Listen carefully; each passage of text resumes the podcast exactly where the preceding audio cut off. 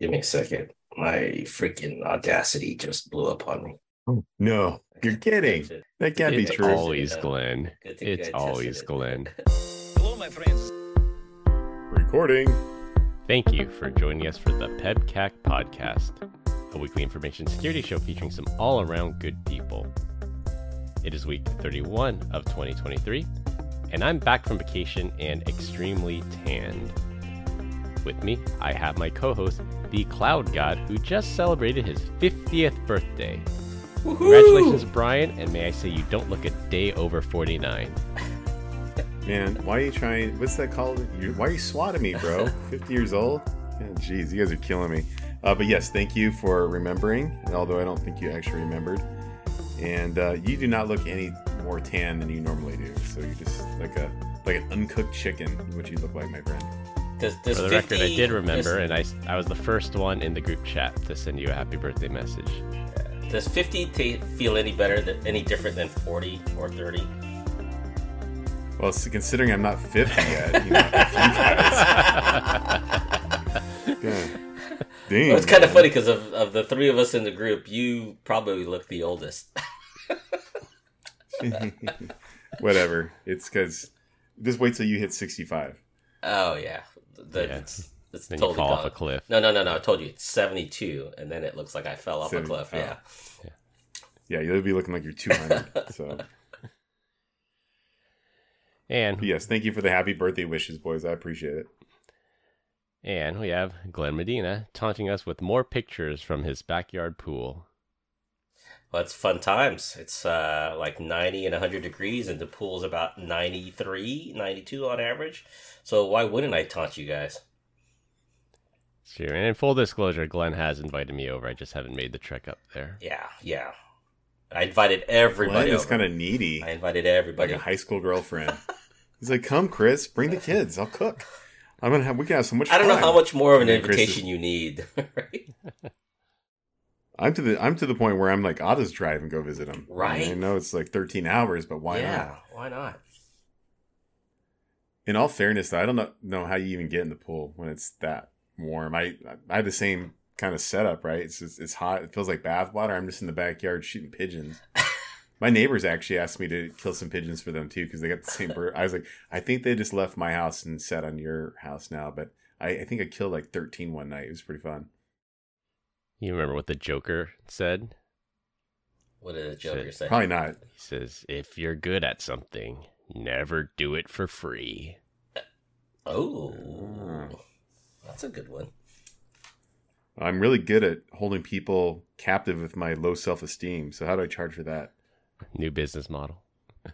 New business model. Well, that's why you are the chief evangelist. That's what I do. Although that that part doesn't come out.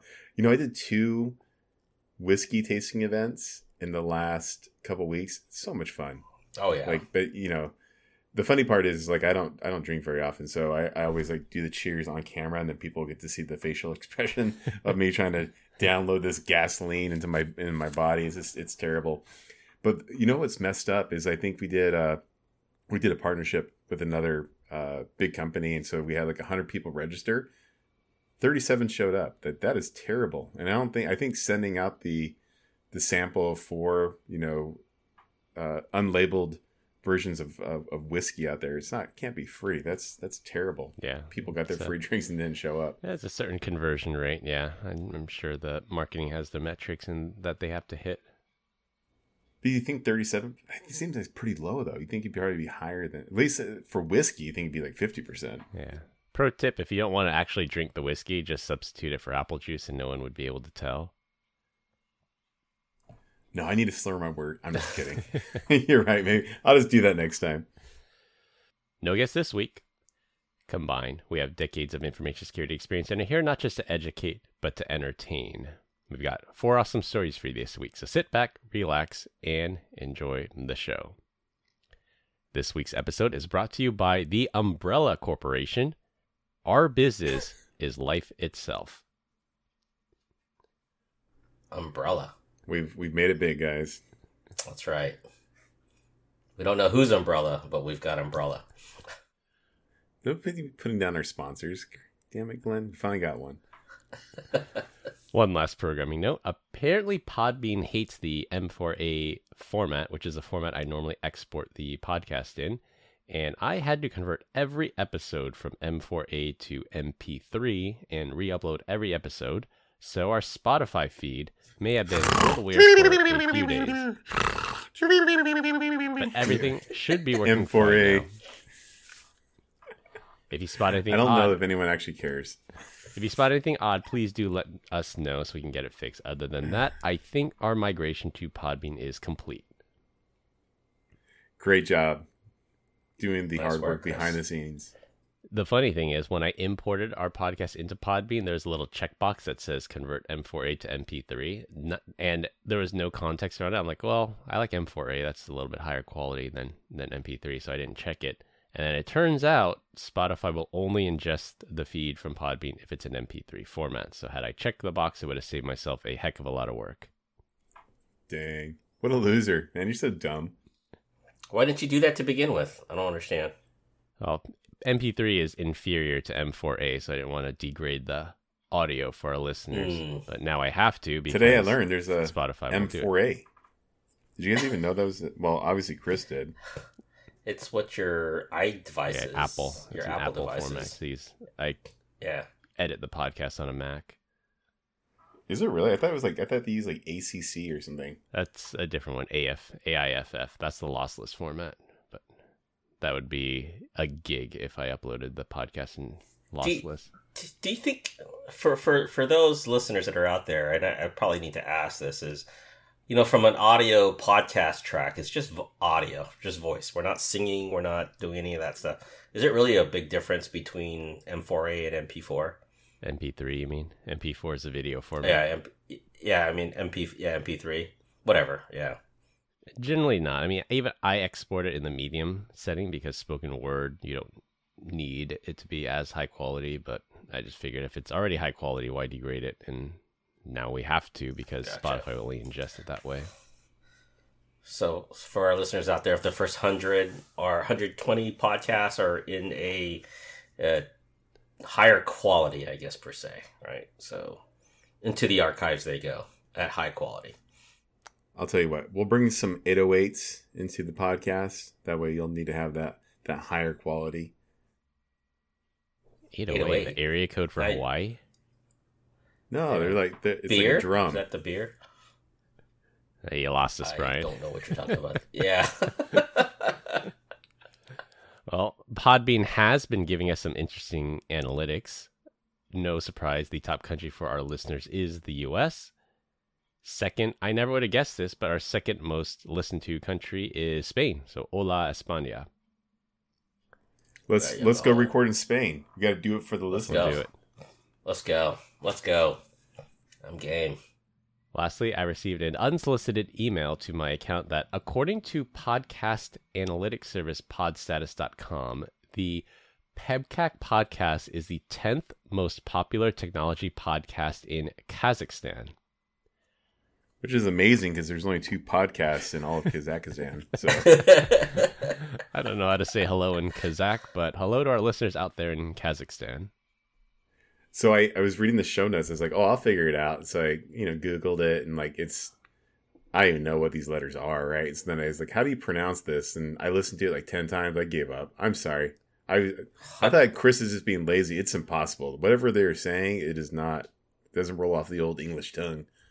Is it like Hyundai? Hyundai. Ugh. This week, we're going to talk about summer travel and BYOD policies, the U.S. intelligence community getting it right. For our third topic, metadata can save the day, and close with Florida man talk. For our first topic, HelpNet Security conducted a survey, which is very timely, about the summer travel season and BYOD corporate policies. By BYOD, that means when people travel, they typically don't carry their corporate laptop, so they access corporate data using their own devices. Here are some highlights 55% of employees admit to relying solely on their mobile devices while working from vacation. 25% claim they're not concerned about ensuring network connections are secure when accessing company data. 12% use a VPN when traveling and working remotely. 38% neglected to notify their employers when they're working from a new location, so that could potentially cause issues. There are some services out there that says if an employee moves, similar to your credit card, like if you normally spend all your money in California and all of a sudden you show up in Texas, well, that's a red flag and they flag your credit card. So notifying your employer of potential travel might potentially unblock Real quick access. on yeah, on that note, before you, you rattle it all off, I, I called I think Amex to let them know we're doing some traveling out of the country. They're like, yeah, we already know. You don't have to tell us. I'm like, holy crap! Like, that's pretty cool. They're like, we just gather enough information based off of like you know the stuff that you booked that you're just going to be out of town anyway. So we'll we'll assume that it's legitimate. You don't have to tell us that you're going out of country. That's like You don't have to authorize AI that. That's kind of ML crazy. working overtime. Yeah, I was pretty impressed. But then I was like, what happened though? Like, that's great for American Express, but like usually pre- take you know maybe a Visa or Mastercard, so you definitely have to call them because you didn't book it with those cards. You always have to have like kind of a, a backup. But anyways, nonetheless, it, Amex doing the leveraging uh, AI, making life good. Yeah, it's pretty good using using that to combat fraud. Exactly. And the last stat here 45% of employees in the US and the UK said no specific measures were taken to educate and remind employees on security best practices when you travel during the summers. And really, no surprise there. I don't think companies put a lot of focus on it securing people while they travel. They just tell them to take their time off. Yeah. So when I worked at Symantec a while back, um, it was just kind of when Blue Coat got acquired by Symantec.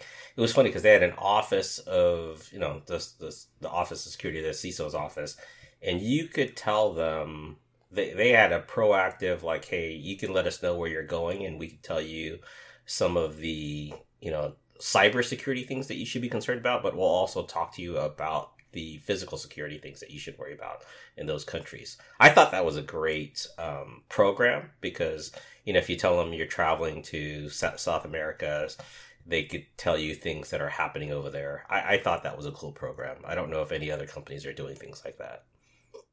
I, I, at companies I worked at, they've never taught us about the so-called evil maid attack. That if you leave your corporate laptop in the hotel room, put a piece of hair in between the hinge, and then if the hair is gone, you know somebody went through your stuff. And that's sort of like infosec 101 type opsec stuff. But I, I've never had formal training on that. Yeah. So when I travel, I always I don't want people in the room. I'm like I'm not that dirty that I need to have it cleaned every day. And I bought like a a, a little modem that can connect to the Wi-Fi and then bridge together that stuff. That way, I could bring in a Wyze camera that actually has the pan, tilt, and zoom, and I put it in the room. And I always like leave it on the door, like don't enter. And every once in a while, they come into the room, and then I have to go downstairs and be like, "Hey, I have the sign." It says don't enter the room and here's your person wandering in my in my room as soon as they see the camera they immediately just They drop trout and Yeah. get the heck out of there yeah they bolt Well, they, t- what do they Yeah, it'd be typically cool do if- when you confront them with that? Oh we're sorry sure that they were just probably making sure that everybody was okay in the room it's like i'm like yeah but i don't want like don't disturb like don't come in here like You should put like a big like a pop up banner or a poster of you, Looming, your yeah. frame, looming over them with your junk hanging out. there you go how about just get like the old Shaq cardboard cutout right and just have There you go. like, standing right there that'd be great The- Or you could put like white noise of someone snoring in the room, so they open it, they go, "Uh oh," and they turn right back around. There is a What's funny though, when they do come in, it's it's usually like five minutes after I've left the room. Mm. It's never been like a couple of hours, right? It's Like, just how like did I they think know? it's like I, yeah, how did like I think they watched me leave. They went in there knowing full well. I like my room being refreshed. It's uh, it's part of the service. I like my towels refreshed. Um, I like my room clean. It just if, if there's anything in there to steal, they can have it because really there's nothing of importance that I have that that I have to be concerned about. Too concerned about. Let's put it that way. Ryan might know this because he watched that special about the shooting that happened in Las Vegas. But it hap- that happened at, at Mandalay, and then I remember it was Steve Wynn who owns the Wynn and the Encore hotels, and he he said that this never would have happened at the Wynn because at the Wynn in Encore. We have a policy that if a guest keeps their privacy sign on for more than 24 hours, we have to do like a wellness check and we will go in there. So maybe that's what they're doing, Brian. Just make sure you didn't pass out in the room and you're just laying on the floor. Uh, so this was before the shooting because I used to do this before, and it was always California. That was always the number one place. That uh, Vegas, they didn't do that to me. They never they never violated my privacy there. Um, yeah, it was always San Francisco is where I would have people wandering around in my room. Those San Franciscans, which is great, anti-privacy yeah. measures. Fun hey, fact, isn't though, that the bastard that has that bastard shirt on? That's inside this room. Yeah. Let's go find him. Pro tip: When you're traveling and you're bringing this this uh, portable webcam that moves along the room and you know does the pan, tilt, and zoom, just cover it. Like when you're getting ready to jump in the shower and whatever.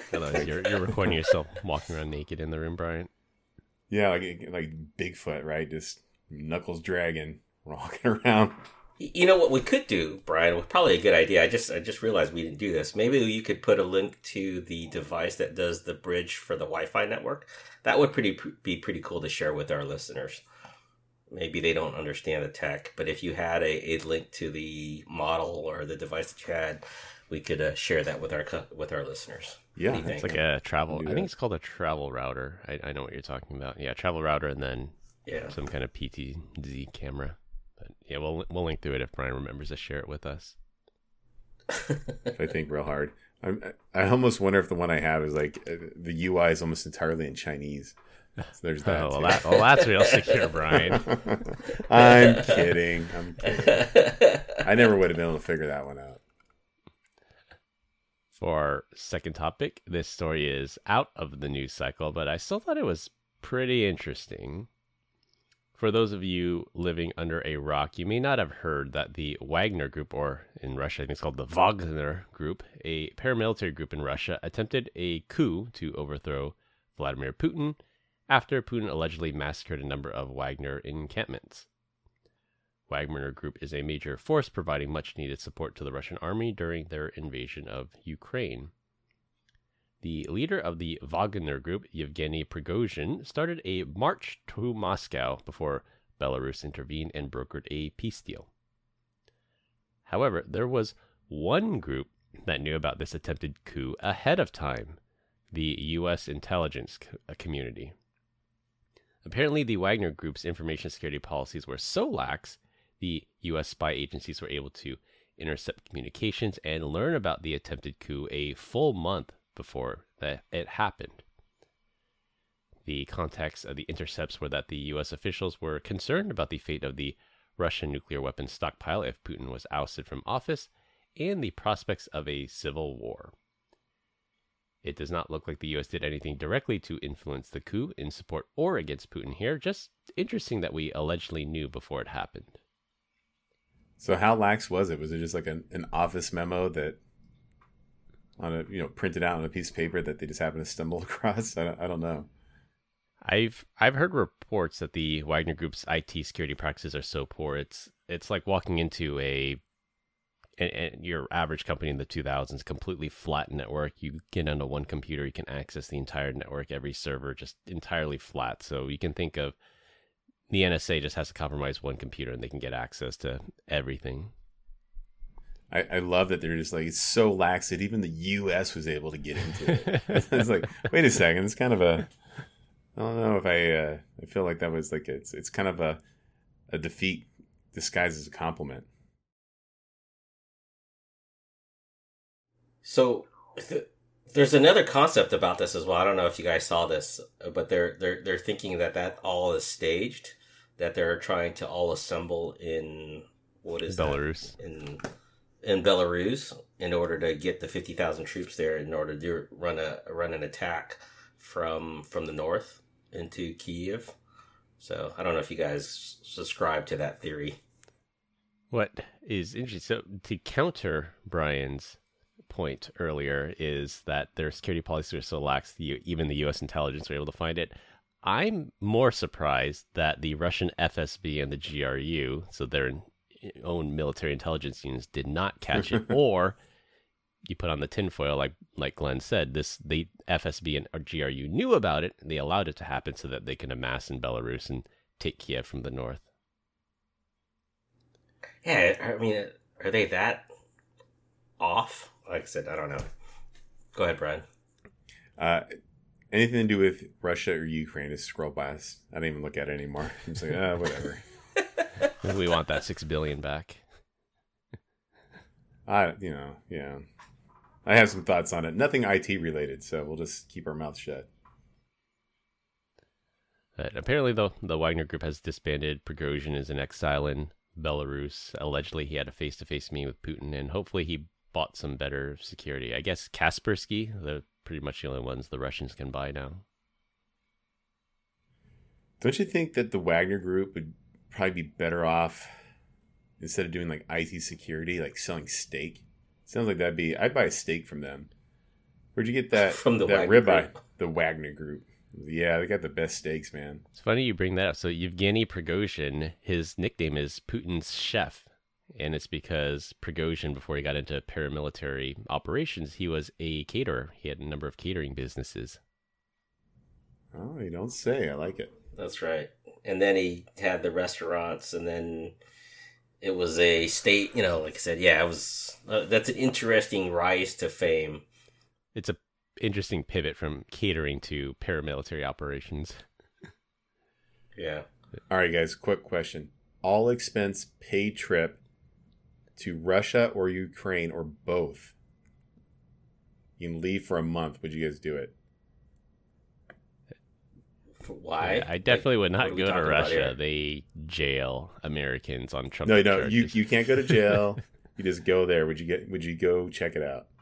I, I think the concept of jail is associated with going to Russia right now for Americans, regardless. All right, so so if if I had something like the equivalent of diplomatic immunity, and there's no chance I would ever get arrested, I think it'd be a nice place to visit. My parents actually went to St. Petersburg before all this stuff happened, and it was it was on a I think it was a Viking cruise, and they went to a cruise in St. Petersburg, and the comment my parents made were they were being watched everywhere they go, from the dock of the cruise ship to I don't know what the landmarks are in St. Petersburg, but they visited a couple, and they said yeah, there were people following them and people keeping tabs on where these Americans were going. But they said it was a nice city, other than being watched all the time. What what era? What year was that, Chris? Because that's either pre ninety or post ninety, before 20, 2015, right? There, you've got different eras of. I would Of say control. probably ten years ago, so pre twenty fifteen. Okay. So I mean, it was relatively stable, but it's still a one hundred percent. It was a surveillance state.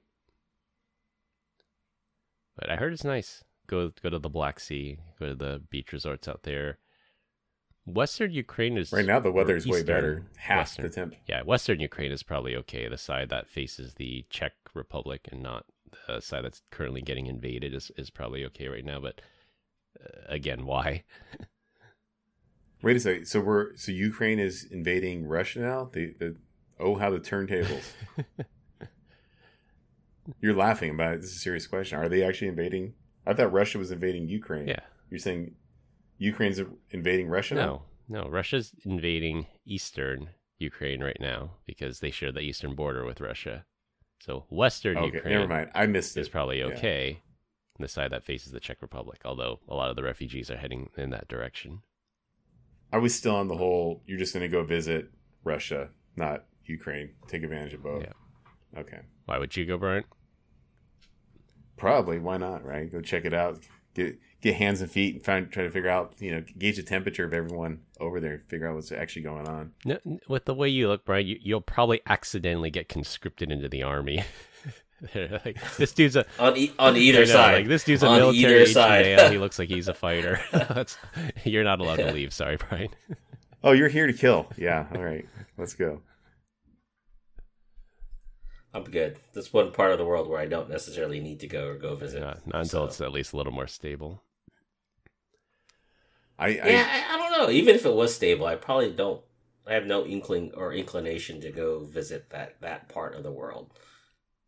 I, I do. I think as soon as I'm done working, I'm gonna figure out like I just want to travel and if I can go somewhere on a on a visa, just figure out what I can max that thing out at and just go there and Mhm. stay six months or a year, just like really get immersed in it and have a good time.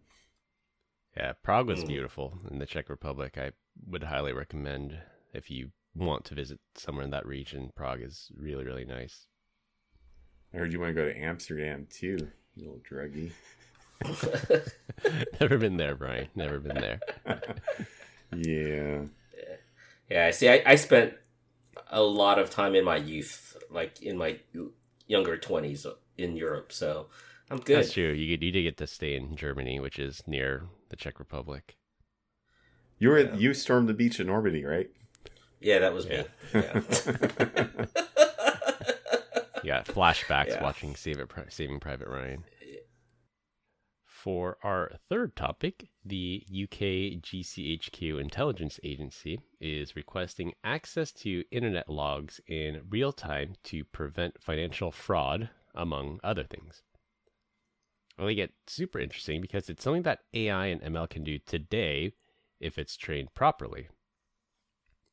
GCHQ is requesting access to metadata logs to see if a particular organization or endpoint is doing something suspicious, like phoning home to a known botnet command and control server and accessing a financial banking website at the same time. So, if that happens, there's a high likelihood that the endpoint is compromised and someone's bank account is about to be drained. I'm currently reading a book called Fancy Bear Goes Phishing, and it goes into detail of why payload inspection was never built into the internet to do things like this. If you think of the US Post Office or the Post Office of any country, there's just no possible way every piece of mail can be opened and scanned for malicious content before being delivered to the intended recipient. I'm lucky enough if the letter even shows up undamaged. The same thing is true for the internet. It was never designed with security in mind, and the internet's plumbing was not designed to inspect every packet and email for malicious content.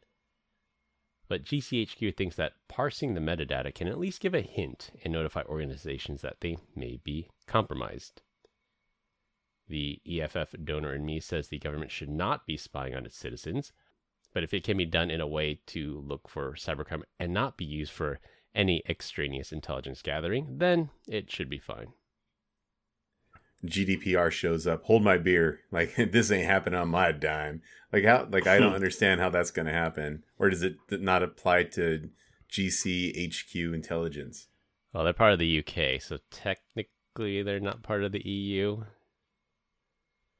But Ah, uh, what, what's point. to stop anyone from putting a tap on on the backbone itself, right? I mean, it's it's free. It's it's part of the public internet, right? You just have to be able to tap that in there as opposed to just getting the logs themselves. What's the difference? I think the difference is being able to identify who the source is, because you can get an IP address, but you need basically subpoena power to figure out who owns that IP. Well, I, guess that's also public too, because if this AS block belongs to you know Hewlett Packard, then well, you know it's somebody in Hewlett Packard that's compromised. But Hewlett Packard's got Yeah. like sixty five thousand employees, so who do you who inside here has been compromised? So, eh, so they want to go to the the ISPs themselves to get the logs. Is that what I'm hearing? Yeah, so they want to pass a law that the ISPs will share this metadata. So it's not like NetFlow data. It's not like point to point packet capture or anything crazy like that. It's just metadata. And we want to know if something odd's going on, like I'm talking to a command and control center at the same time I'm talking to my bank, because that's that's a huge red flag. I wonder if people in the in the UK look at privacy and, and government control the same way as we do in the US, which is like every new law that's put into place is all about more control and, and less for the people. So I wonder if you look at this, you're like, oh yeah, we should allow this to happen, or if there's some naysayers on that side of things, like, no, no, no, we give them an inch to take a mile. Yeah, it starts off as meta- metadata today, then they'll have a, another reason to grab even more information the next time around, like just kind of baby stepping into it. You remember when we had Guy on the show, he talked about in Israel there's there's no such thing as privacy. It's not ours to own and that's the culture they have there and he said when he came to the US it was crazy that how much we value our privacy here. We have something called the 4th amendment here that prevents unreasonable search and seizures like no, nothing like that exists in Israel and that's just not the culture there. So I'm not sure where the UK falls in on that spectrum. I think they're more on the you don't have privacy side. But I, I think they, they do that as a as a lesson learned from them from you know what happened in you know the past right? So let you know from the idea that if you give privacy then you know you can have these little factions whereas if it's open and the government can't seize that information then you know there's no there's no thought that there could be you know terrorist actions and stuff like that happening on their property or in their grounds right? Or on their land fight it everyone don't give in They'll need it's a balance. It's a balance. It's a balance, and I, I agree. I, I, I, am in total agreement with you. I like the idea. Like corporations should have the ability to look in employee logs, but when it comes to private citizenship, you know, or citizenry, people need their privacy. Like, no, absolutely not. You don't need any of that metadata, right? And that that's why Mozilla was so pushing so hard, and I think Cloudflare as well, pushing so hard for DNS over HTTPS, the the DOH protocol, because that that would obfuscate a lot of this. And I'm I'm guessing the metadata logs is going to be a lot based on DNS logs too. So if everybody switches to DOH, it makes it that much harder to surveil. It's it's the good and bad. It's the hey, how can we use this for the better of good? But you know that there's going to be a certain percentage of people that are going to turn what you're supposed to do you know, legally into something that's criminal, criminal in, in action or intent, right? Just like chat rooms. Chat rooms were never meant to be a way to good old you know, IRC.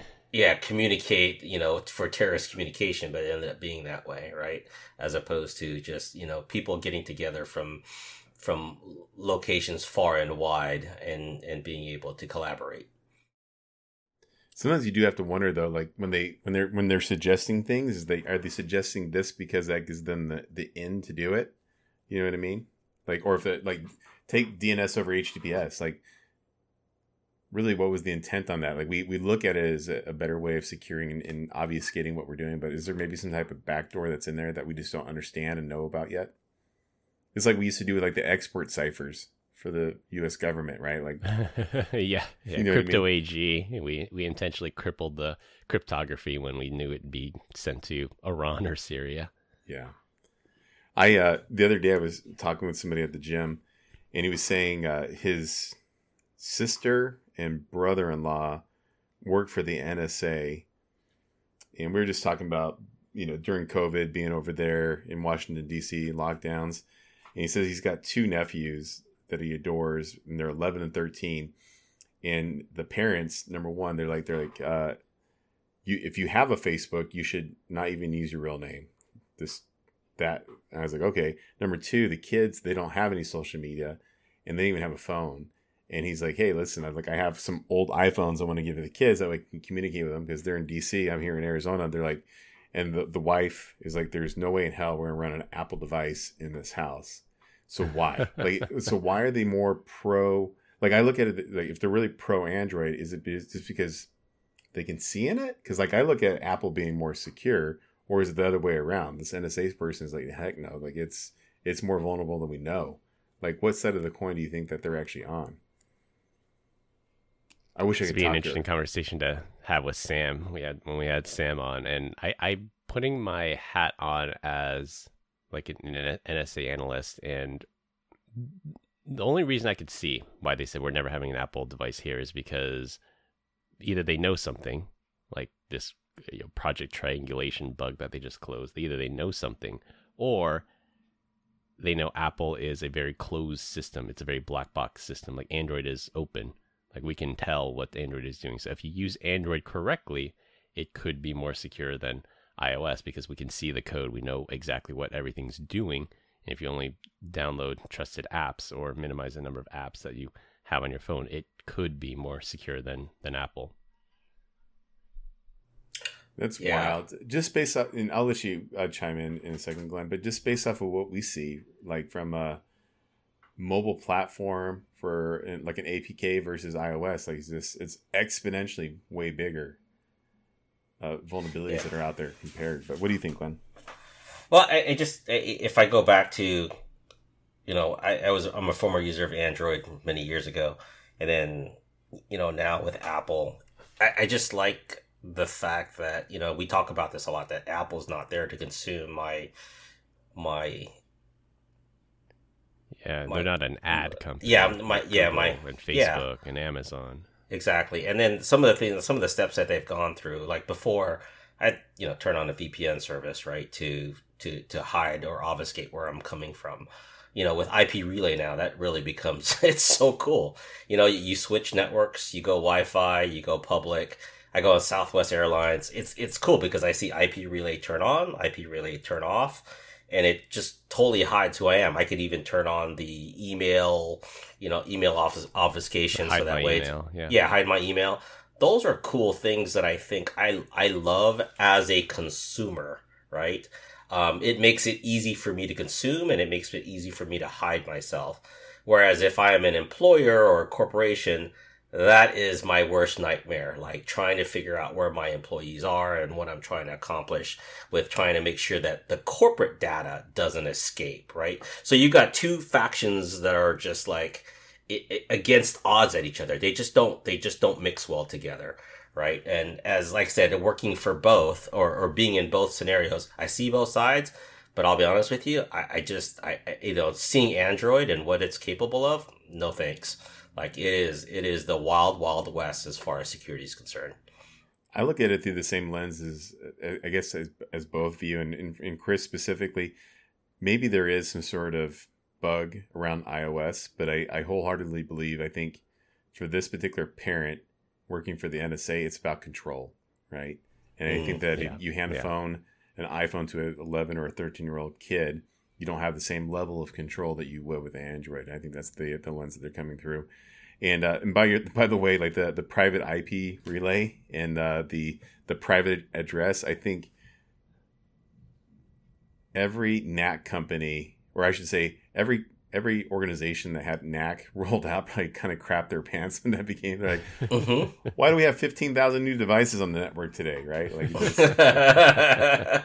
just, yeah, it's beautiful. Yeah, last but... last comment I want to make before we move on to our yeah. last topic is, I've I've heard in interviews uh, with with people in the intelligence community, and they said, you know, for the vast spying apparatus that is the U.S. intelligence community with their enormous budgets from the Defense Department, they would kill to have just 10% of the data that Facebook or Google has that people just freely give away to them. They would kill to have just a sliver of that data because we give up so much of that data freely to Facebook and Google and Amazon and all those those companies that you know the U.S. intelligence agencies is just working so hard to get just a, a fraction of that.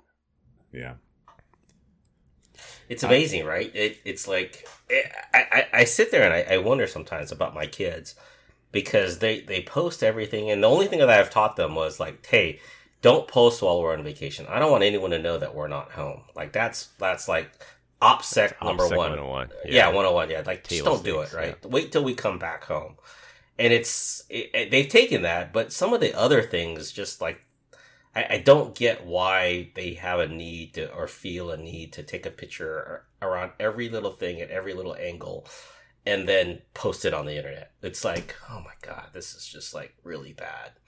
So, yeah. yeah. So I'm I'm with you. Uh, I, I actually gave up social media. I think I, I mentioned that maybe about a month ago and uh, mm-hmm. I'll be honest with you guys, like I thought I was pretty smart about social media, but I, I feel an overwhelming sense of more happiness now that I'm not on it. And I think subconsciously I was comparing myself and some of my circumstances to the people that I follow online. I was like, oh man, this is much better not being a part of that and not being on the the uh, the old death scroll. So even somebody that, like me that I thought I was completely aware of like the hold that it could possibly have on you. I thought I had it under control. I didn't. I don't think I did. Yeah.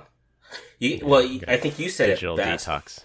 Yeah, I think you said it best, though, right? It's, it's these little echo chambers that you get in, and it just keeps feeding your mind, and it just magnifies itself even more. Yeah. As opposed to just like, hey, let me go to a bar, hang out with my friends, and let's just talk about things and then you leave the bar and you're kind of done. You're you're you, you kind of go home and you can kind of think about the, your thoughts for the day until the next time you guys get together, which is maybe two weeks, a, a month, or whatever, a quarter, right? Whereas you know you go into social media and you you, you think about it, you get upset, and then what do you do? Like you, you go back into it because you're you know you're you're sitting in the backyard, you're not doing anything, you're sitting in the car, you're doing something. It's just too accessible and it just it's it's a magnification box, like you said. It's a it's a huge yeah, seven. yeah, it's a huge echo chamber, and I, I like the idea. I mean, I'm I'm pretty much given up on Facebook. Um, I, the only thing I'm watching right now is YouTube and maybe IG every once in a while, only because you guys force me to use IG. But yeah, For our last topic, it'll be a rotating topic every week. This week, we're going to play a game, and you can play along too. The game is to fire up your favorite search engine, which of course mine is DuckDuckGo, and search for your birthday month and day, and then add the words Florida Man to the end of it. I'll give you three stories as to maintain OPSEC, and only one of them is actually my true birthday. number one. Ah, I was doing the same thing. yeah. Florida man. So, okay, number one. Florida man rides manatee, dares police to arrest him, gets arrested. number two. Florida man drove 112 miles per hour on shoulder to impress girlfriend. And the last one, number three. Florida man arrested after driving 110 miles per hour while naked with three women in a Cadillac. Hey, that's my Florida man as well. Must have done that a couple times. All right, what, what do you guys got? Go ahead and go, Glenn. Uh, no, I, I, I had mine ready, and then now for some reason I can't see where I put that on. Let's go ahead. Okay, uh, let's see. The first one, where is it at? Uh, Florida man tells cop that that's what she said after being pulled over in question about his bulge. what? uh, all right. Florida man uh, shows off gun, accidentally shoots himself. and uh, uh, Florida man chases his son who was not bathing uh, with his van. Okay. This man. Okay, Here's one for me. Uh, a couple. Florida man help U.S. Marine accomplice in California Planned Parenthood bombing. And then bombing, bombing, Oh, bombing. okay. Okay. bombing. Yeah. And then man allegedly shot and killed his pregnant transgender boyfriend. That's a recent one. Florida huh? man. Yeah. um, and then uh, Florida man uh, claims that uh, he killed a Florida millionaire. So Yours weren't as Yeah. good as Carol as Baskin's spicy as ours. yeah, yeah, yeah. That's just kind of weird, stupid stuff. So, but yeah, And we, we shouldn't be biased. There are plenty of Florida women stories as well, but the whole meme is Florida man. yeah. It's funny I brought that up, and. Chris immediately posted the uh, the meme that I had actually seen on Twitter. Yeah, I like two seconds to you later. guys like months ago in the group chat. Oh, okay. But it, but here's I the just thing. missed it.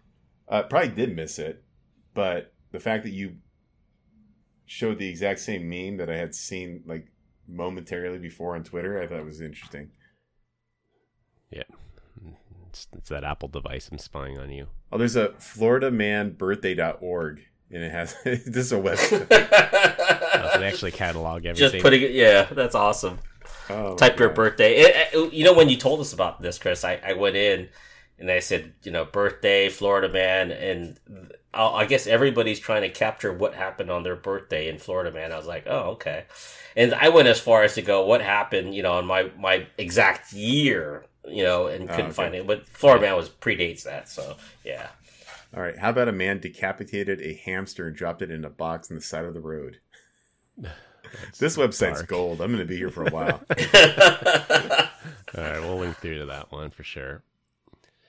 Well, if you didn't know, the reason we have so many awesome Florida man and a Florida woman stories is is because of Florida's open record laws.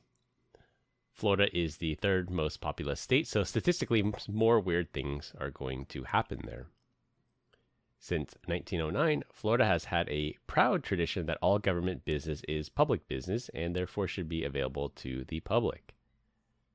That means all records, including photos and videos produced by a public agency, are easily accessible with a few narrow and obvious exceptions.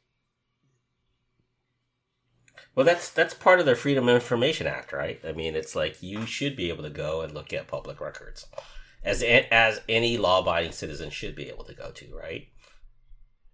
Yeah, but I guess it's more open in Florida than it is in other. It's either more open or it's easier to access.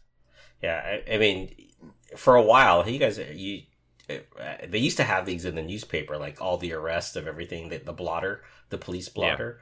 They, they used to have that in the newspapers, and they I guess you could usually find them in the digital online content for those newspapers. Those newspapers are gone, by the way. But uh, you could typically look at the the blotters for your city and see. I don't think they'll say exactly who the person is, but they should. You should be able to get some detail inside there. Right. Yeah, you can look up California man. The We have some California crazy, yeah. crazy stuff that happens here too. Uh, yeah. I remember having reading those in the, the the town newspaper, and I think if you sat there and read that weekly long enough, you could see probably some trends with certain people, right? And just like it's just a matter of time before it, be, it goes from an arrest log to an obituary, which it always inevitably did. right. Well, if you live in a small enough town, you can go, "Hey, that's Bob. I know who that You is. figure it out. Oh yeah, Joe's I know that. I know that guy." so, We continue to get great comments about our dad joke of the week. Dad joke of the week. This week, Brian's up. Ooh. So did you guys hear about the superhero that always worked out? He's Thor. Wah, wah wah. All right, to wrap things up, be careful with corporate data when you're traveling this summer. Military intelligence is not an oxymoron. GCHQ is looking to metadata to stop fraud. And long live the Florida man. That's all we have for this week. We hope you enjoyed this week's episode. You can find us all on LinkedIn. Links will be in the description. Follow us on Instagram at PEBCAK Podcast. Thank you to all our listeners and subscribers who rated us five stars in the iTunes Store and Spotify and left us a review. We appreciate you all spreading the word to help grow the show. The best way to find us is a search for the PEBCAK Podcast in your favorite podcast listening app. My co-host Brian Deitch and Glenn Medina. I'm Chris Louie. Thanks for listening. We'll see you all next weekend. As always, have a nice day. bye, Felicia. Have a nice day.